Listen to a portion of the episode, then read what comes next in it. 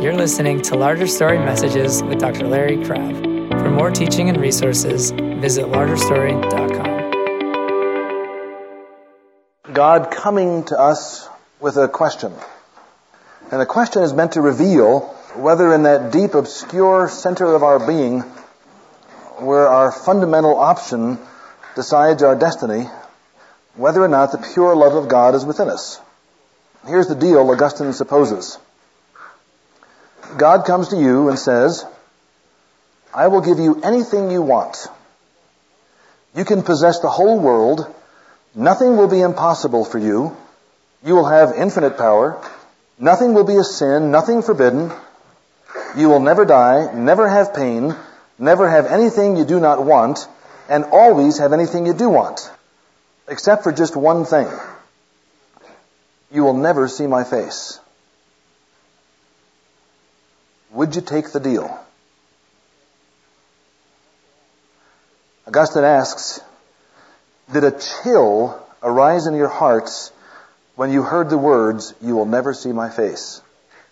And that chill, this author, Peter Kreeft, says, is the most precious thing in you. That is the pure love of God. I want us to pray as we move toward our last in a series of four devotionals. Father, nothing matters more than knowing you. Nothing matters more in finding you than to see you revealed in your Son. And I pray as we look at this portion of your word that we've been leading up to all week that you'll accomplish your purposes for us this morning.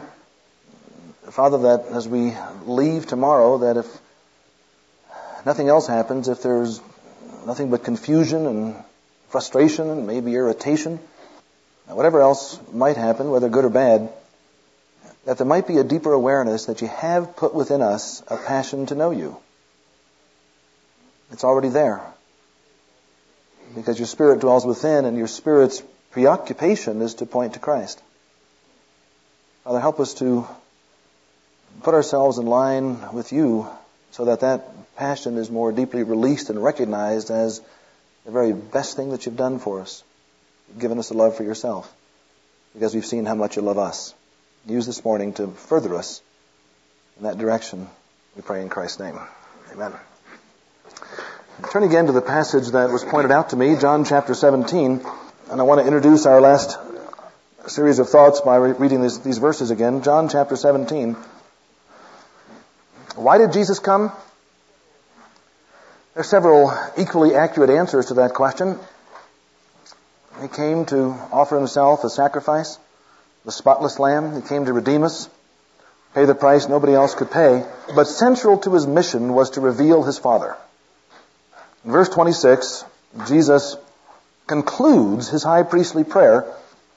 His Amen consists of these words, verse 26, I have made you known to them. That's what I came to do. To make known to them what they could see in no other way. To take care of their core problem, which is unbelief. I have made you known to them, and he's speaking now before his death. I have done it. But notice it continues, and I will continue to make you known as he, as he anticipates the cross. I will continue to make you known in order that the love you have for me may be in them. And I presume what's being said there, that if the passion that God has planted in my heart is to be there and to grow and to develop, it's, it's going to depend on my seeing the heart of the Father revealed in the Son. How important for us to lift ourselves out of our own story or to be lifted up we don't lift ourselves. But to be lifted up out of our story into a far more significant story, how wrong for counselors to spend endless hours talking about the minutiae of one individual story and thinking that by complete analysis that the person will find life. How different to listen to a person's story with the agenda in the counselor's heart, in the pastor's heart, in the parent's heart, in the friend's heart of somehow using that story to lift people up into the larger story. I'm doing something, Jesus said, and it's the story of what God is all about. I've come to do what nobody else could do to make you known. no one else can do that quite like I can. And I will continue to make you known in order that the love you have for me, the passion of the Father for the Son, expressed dramatically three times in outbursts from heaven, that that kind of passion for Christ could actually be in me.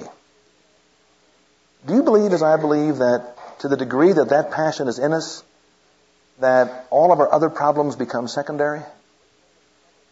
That a great many of the struggles that we have will in fact dissipate? If you believe that, then that must become your agenda as a counselor. What are we trying to do as counselors? What needs to be done is to point to Jesus in a way that reveals the Father, which creates passion in us for the Son. Now, turn to Mark chapter 1 and let's get to the text that we've been anticipating all week. Mark chapter 1, there were three times when the Father spoke from heaven on behalf of His Son. And with the work that we've done on Tuesday, Wednesday, and Thursday, perhaps we can call into bold relief some of the significance and drama of what the Father is saying on these three very unique occasions. We've established in our times together these past three mornings that when God made Adam and Eve, there was something about himself that could not be revealed until sin came into the world. Eve was deceived into thinking that God was holding out on her. That God wasn't a good God, and she could do better taking care of herself. There was more to be had. She could arrange for her own well-being, arrange for her own exaltation, arrange for her own complete joy by taking a bite. Now that his, now that his wife is a sinner, Adam knew what God had already revealed about himself, but wasn't sure how God would deal with this entirely unprecedented situation, and therefore concluded, I suggested, that he wondered perhaps if God was good enough. And therefore took matters into his own hands and ate a piece of the fruit as well, and plunged the entire race into sin. And the virus within Adam has been passed on to every one of us ever since, all except for one. But the virus has been passed on to me by my parents, to my children through me and Rachel, to all of you by whoever your parents were. And the virus, basically, I'm suggesting to you, consists in the, in the conviction that God really isn't all that good. And that conviction then gets strengthened by life's experiences because he doesn't look all that good. Our definition of infinite goodness would lead to different kinds of activity than we see. And because we already have a predisposition to think he's not all that good, the data of life strengthens us, justifies us, in our thought that he isn't good. And with that suspicion running around in our minds, bad things happen. Cain develops a way of living that basically says when, when I'm cheated of what I think I should get, I intend to destroy. I will not look, I will not tolerate any injustice in my life as I define injustice. Don't be consumed by matters of justice. That's God's prerogative. And the energy of Cain begins with being consumed by matters of justice as he perceives it, which is certainly wrong, kills his brother, and then builds a city using all his resources to make it happen, and his heir, six generations removed, Lamech, then produces three children, three boys, who all have certain talents on which civilization is built, and civilization now is built with that relationship. And that's the story of our day. But there's a godly line that continues on, but that godly line now gets mixed up with the ungodly line, and relationship is again destroyed, and there's no possibility of God having a relationship with his people on the basis of what's going on, so he destroys the whole bunch. But then Noah's preserved, and then Noah makes an offering, and God is pleased because God sees that even though the thoughts and inclinations of their heart are evil from childhood, Every child that's born is born with a stain. And it's a stain which renders them impure so that I cannot have relationship with them because the holy and the unholy cannot cohabitate. But there's a pleasing aroma in the Lord's nostrils from the offering that Adam offers because I think God, in His wonderful imagination, is now visualizing time. And He's thinking about all the children that are going to be born. He's thinking about, about David, a man after my own heart who is stained and kills. Samuel, a good man who doesn't handle his children very well. He's thinking about all the people that are coming, that he's pleased with, but he can't use as a basis for relationship as a stain. Think of how the father must have felt every time a child was born. Every time a child is born, and the infinite mind of the father looks down and sees that child and says, I can't relate with that one. And then a baby comes along that was prophesied. And the angels shout. And the father starts getting excited. And for 30 years, that child lives without a flaw. And then, he begins his ministry of what? Revealing the Father's heart. He comes up out of the waters of baptism, and one gospel tells us he was praying. And as he comes up out of the waters of baptism, immediately we read in Mark chapter 1 and verse 9, at that time he came from Nazareth in Galilee was baptized, and as Jesus was coming up out of the water, he saw heaven being torn open, and the Father, who had looked at every baby born in the history of time, realizing there's no basis for relationship in any of them, they can't take care of the problem. Now he sees this baby, matured to age 30, coming up out of the waters praying, and saying, I believe in his prayer, something along the lines of, I'm here, ready to do your will. You want me to make known what kind of a father you are. You want me to make known what kind of a God you are. I'm going to reveal your heart. I'm going to do what nobody would ever expect God to do. I'm going to die for those who hate him. I'm going to let you know the kind of, I'm going to let them know the kind of father you are. And at that time, the heavens were torn open, and the Spirit descending on him like a dove, and a voice came from heaven, You're my Son, whom I love. With you I am well pleased. Can you catch the passion in the Father's voice? Our boys are um, real athletes. Both are very talented in several sports. When our boys were much younger, our older boy, who had at that time very blonde hair, almost white, was quite a soccer player. And I remember standing at a game once where Kepi was about eight or nine, ten years old, and um, all the kids were out playing on the soccer field, and I was there, and couple other fathers were next to me who I didn't know. They knew each other. They were chatting amongst themselves. Their kids were playing, and I was standing watching my boy play. And as the ball was being kicked down to the, the wrong end of the field, from my perspective, my boy stole it. He was able to steal the ball from the fellow who was dribbling it down to make a goal against us.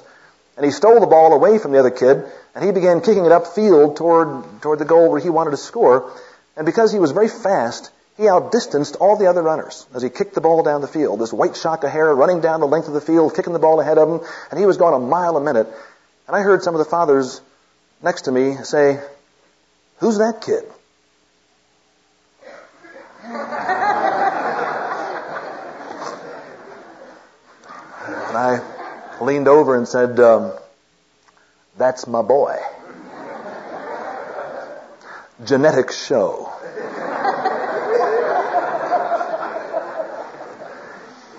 That's what the father was saying. That's my boy. Genetics show. He's the express image of me. You watch him. As you watch him dribble the ball down the field, as you watch him outrace everyone else, he's living the way I designed people to live. You watch him. You're going to see perfection. You're going to see the meaning of life. You're going to see what it's all about. That's my boy. I'm well pleased with you, son. Look at Mark chapter 9. Verse 2 After six days, Jesus took Peter, James, and John with him and led them up a high mountain where they were all alone. And there he was transfigured before them. This one who had no beauty that we should desire him, the wrappings were taken off.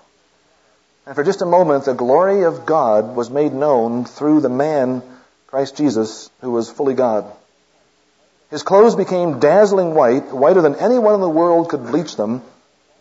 And there appeared before them Elijah and Moses, who were talking with Jesus. Why those two? Another passage tells us what they were talking about. They were talking about the Lord's decease, his exodus, his death, his crucifixion. Why would that be their topic? And Peter said to Jesus, Rabbi, it's good for us to be here.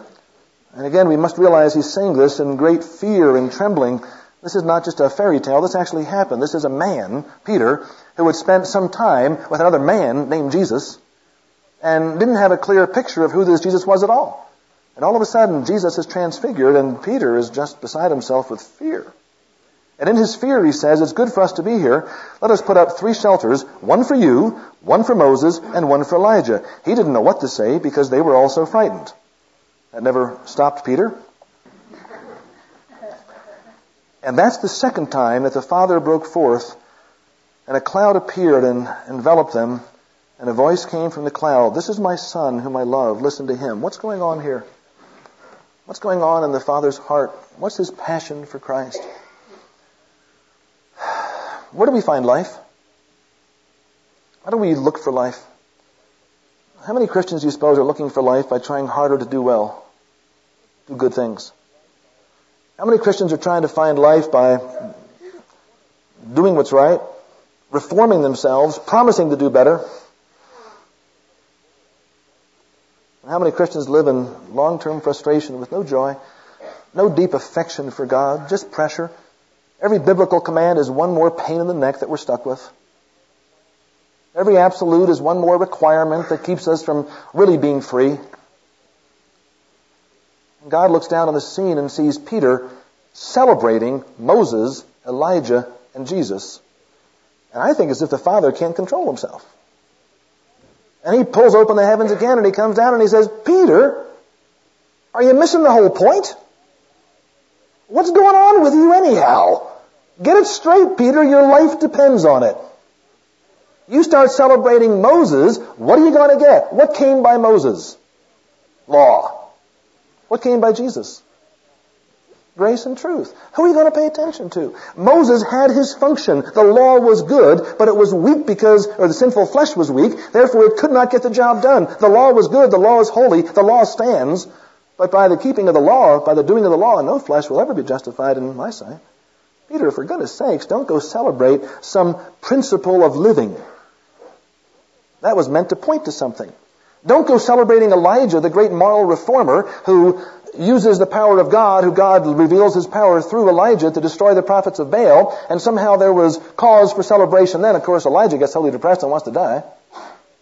Don't go celebrating Elijah's moral reform campaigns. That was a picture of something which is now being realized before you. Peter, I don't want you to build three shelters and make these three people equal. The others are forerunners. They're, they're, they're pointers toward the only one in whom there can be life. Don't you see, Peter? You look through all the history of time, and everybody has the disease, including Moses, including Elijah. There's no life in them, Peter. And look at John 12. Forgive the rapidity with which we're going through this. I hope you'll be willing to ponder it on your own as time continues. John chapter 12, and let's spend our last few minutes on this. Verse 20. Now there were some Greeks among those, John 12 and verse 20, who went up to worship at the feast, and they came to Philip, who was from Bethsaida in Galilee, with a request. And these were Greeks who had been involved in Jewish worship, because we're told that in verse 20. And they come to Philip and they say, Sir, we would like to see Jesus. Now again, the idea of this is not catch a glimpse of Jesus, because that wasn't all that difficult to do. He wasn't a recluse. He moved about in the crowds, and many people had a glimpse. They saw the, the face of Jesus. They saw the man who had no beauty that he would be naturally desired by just looking at him. But they're saying, we think there's more to Jesus than what we've seen. We want to actually get to know this one. And Philip went to tell Andrew, perhaps not sure how to handle the situation. Andrew and Philip in turn told Jesus, and notice his response. We commented on Monday, or on Tuesday morning rather, that Jesus' response is strange. Well, his response is always perfect, it just looks strange to us. He replied and says to this opportunity to socially interact with some truth seekers who want to see him, his next sentence is, the hour has come. How did the request to see Jesus precipitate that in his mind? I think he's saying this. You can't see me the way I want to be seen until something further takes place. You have in your mind that if we got together and chatted, and I shared with you my wisdom, maybe leading a military campaign, because I can do a lot with bread and fish. No more knapsacks to carry food along.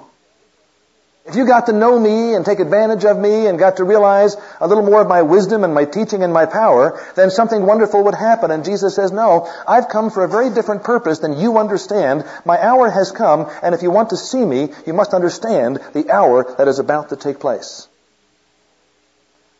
I tell you the truth. Unless a kernel of wheat falls to the ground and dies, it remains only a single seed. If I go back to the Father now, you'll never see me. What I've revealed so far is not enough for life. But if it dies, it produces many seeds. The man who loves his life will lose it, while the man who hates his life in this world will keep it for eternal life. Whoever serves me must follow me. And where I am, my servant also will be. My Father will honor the one who serves me. And to take a, a rich passage and reduce it to its simple essence, he's saying, in response to the Greeks who wanted to see him, that if you really want to see me, watch me die. Because when you watch me die, you will get a revelation of the heart of the Father that will change your life when you see it. And as he anticipates what is about to come, as the man Christ Jesus, fully God, fully man, anticipates the cost that he's going to have to pay to make known the Father, his response in verse 27 is very, very strong. Now my heart is troubled. And, and what shall I say? Father, save me from this hour? Shall I say that that doubt that was locked in the heart of Adam and Eve that has been passed on to all generations is simply going to continue? Shall I say that all men will live in the energy of Cain, the way of Cain, and all will have a civilization without love, which ultimately defines hell? Will I say that the godly line of Seth, which was never sufficient to bring life in and of itself, and because of its flaw intermarried with the ungodly line of Cain, and as a result there's no possibility of relationship, shall I, the one who in councils past and eternity past, the one who said to the Father and to the Spirit, send me, Father. I want to go and make known what you're like. We have a plan, and I want to honor it. Shall I say, save me from this hour? No. It was for this very reason that I came to this hour. Why did I come to the hour? To reveal the Father, so people, when they see what you're like, will no longer doubt. And in the middle of bad memories of childhood abuse, in the middle of struggles with death and sickness and money problems, in the middle of all the miserable elements that life seems to bring without predictability or pattern, in the middle of all the experiences of life, my people will have the anchor that they're intended to have until I make everything right. And the anchor they're intended to have is God is with me, and He's good, and I can trust Him, and I can worship Him, and I can rest because I know what He's like. Save me from this hour, then my people are lost. It was for this very reason I came to this hour. Father, show yourself. Glorify your name.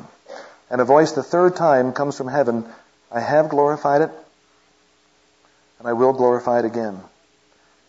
I think one of the most fascinating parts of this text is what happens next.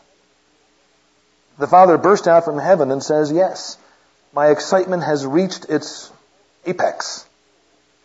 My passion is now full because I know what's going to happen. What I'm going to do in just a few, a few hours so I'm going to allow sinful men, energized by the evil one, to take you, my son, and to nail you to a cross. When you're nailed to the cross, I'm going to look at every doubt and every wickedness that came out of doubt, at every rapist, at every molester, at every thief, at every husband who retreats from his wife, at every father who abandons his children, and all of my rage against people who have defiled my intentions, who have gone away from me, who have lived on their own resources, who have cut themselves off from me, who have said we want no parts of you, all of my holy fury against all who have done these things, I'm going to look at you, son, and treat you like that rapist. I'm going to treat you like that murderer. I'm going to hold you responsible for all that's happened. All our sins were placed on Christ. And I'm going to come down and I'm going to punish you with all my fury because of all the evil that's happened in the world. Then people will see I can be trusted. I'm that kind of God. I'm a gracious God. I've glorified my name, and I'm about to glorify it again in a way that's going to break my heart and is going to kill you. The crowd that was there and heard that voice apparently couldn't make out the words. They said it had thundered. Others said an angel had spoken to him. If I'm right in reading that verse to indicate that no one literally heard the words, then the next phrase makes no sense. Apparently. Jesus said, this voice was for your benefit. Well then, why didn't he make it possible for them to figure out the words? All they heard was thunder. Some thought an angel was talking in a language different than theirs, I presume. And Jesus said, this voice was for your benefit, not mine. Now what does that mean? This is my last thought and we'll, we'll end. What does that mean? Remember in Exodus 19, don't turn to it, but in Exodus 19, God said that when you're with me on the mountain, Moses, there's going to be thunder. There's going to be a loud noise, and that's going to tell the people, wake up. Pay attention. What is about to happen has great significance for you. And I believe God is again thundering from heaven and saying to the people, the center of all of history is about to be unveiled before your eyes. You pay attention. Something very mighty is about to happen. This voice was for your benefit. Pay attention. I already know what's going on. I know what I'm doing. The voice was not for my benefit. The voice was so that you would pay attention. Because now is the time for judgment on this world. Now the prince of this world, the one who infiltrates our mind with doubt, will be driven out. But I, when I am lifted up from the earth, will draw all men to myself. How? How are men drawn to the Savior? By looking at the cross and seeing the heart of God. Folks, that's why I suggest that the most important time in the life of the Christian we celebrate the Lord's Supper together. The thunder comes and we look at Jesus crucified, buried, and raised. We proclaim his death. Why? What do we see in his death? The fact of the heart of, the heart of God that will end all doubt if we can see it. What's our job as biblical counselors? It isn't to sort through all that's happened to people. It isn't to figure out all the dynamics that are going on inside the human soul. It's to do all that we do for the single purpose of pointing to Christ in a way of helping us see that He's revealing the heart of the Father. And when the heart of the Father is revealed, when we see what He's really like, then we're going to develop a passion for the one who made that heart known, for the one who came to make the Father known. Lord, I pray that you'll take these very weak words so poorly delivered. And I pray that you'll forgive us for not having the passion that ought to be there. Father, I wonder that my heart is not just inflamed to the point where I can't help but shout. I wonder as I think about these things why I can say it so calmly with not being terribly moved. I wonder why it is that I'm more aware that I'm a little bit thirsty and want a glass of water than wanting to worship and to sing. Or the day is going to come when we're going to see you as you are and we're going to sing. And we're going to sing, Worthy is the Lamb that was slain. Lord, until that day, we want to learn a little more of that song. We want to sing a little more from our hearts. We want to be the kind of people who, when the bad memories come, when the troubles in marriage come, when the financial problems hit, when the health problems scare us to death, when the craziness inside us just overwhelms us, we want to learn not to figure it all out, but to sing in the middle of it. To sing that you are worthy. And that you've put us in a position of absolute rest.